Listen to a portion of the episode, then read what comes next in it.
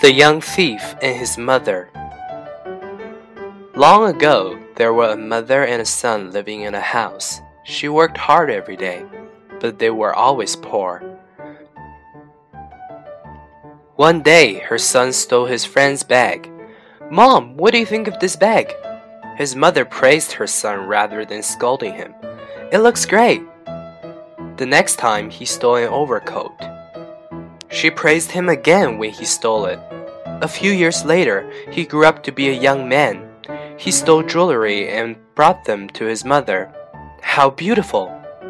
This time, she did not scold her son again. Then, because he was elated by his mother, he started to steal more expensive things. One day, the police caught him. Before putting him in jail, he begged the police to meet his mother.They took him to his mother. As soon as he saw his mother, he bit her earlobe. "Ouch! What's the matter with you?" She finally scolded him.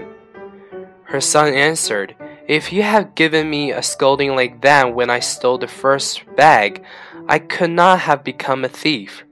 She collapsed as she looked at her son heading to prison.If only I could turn back time, I would scold him severely.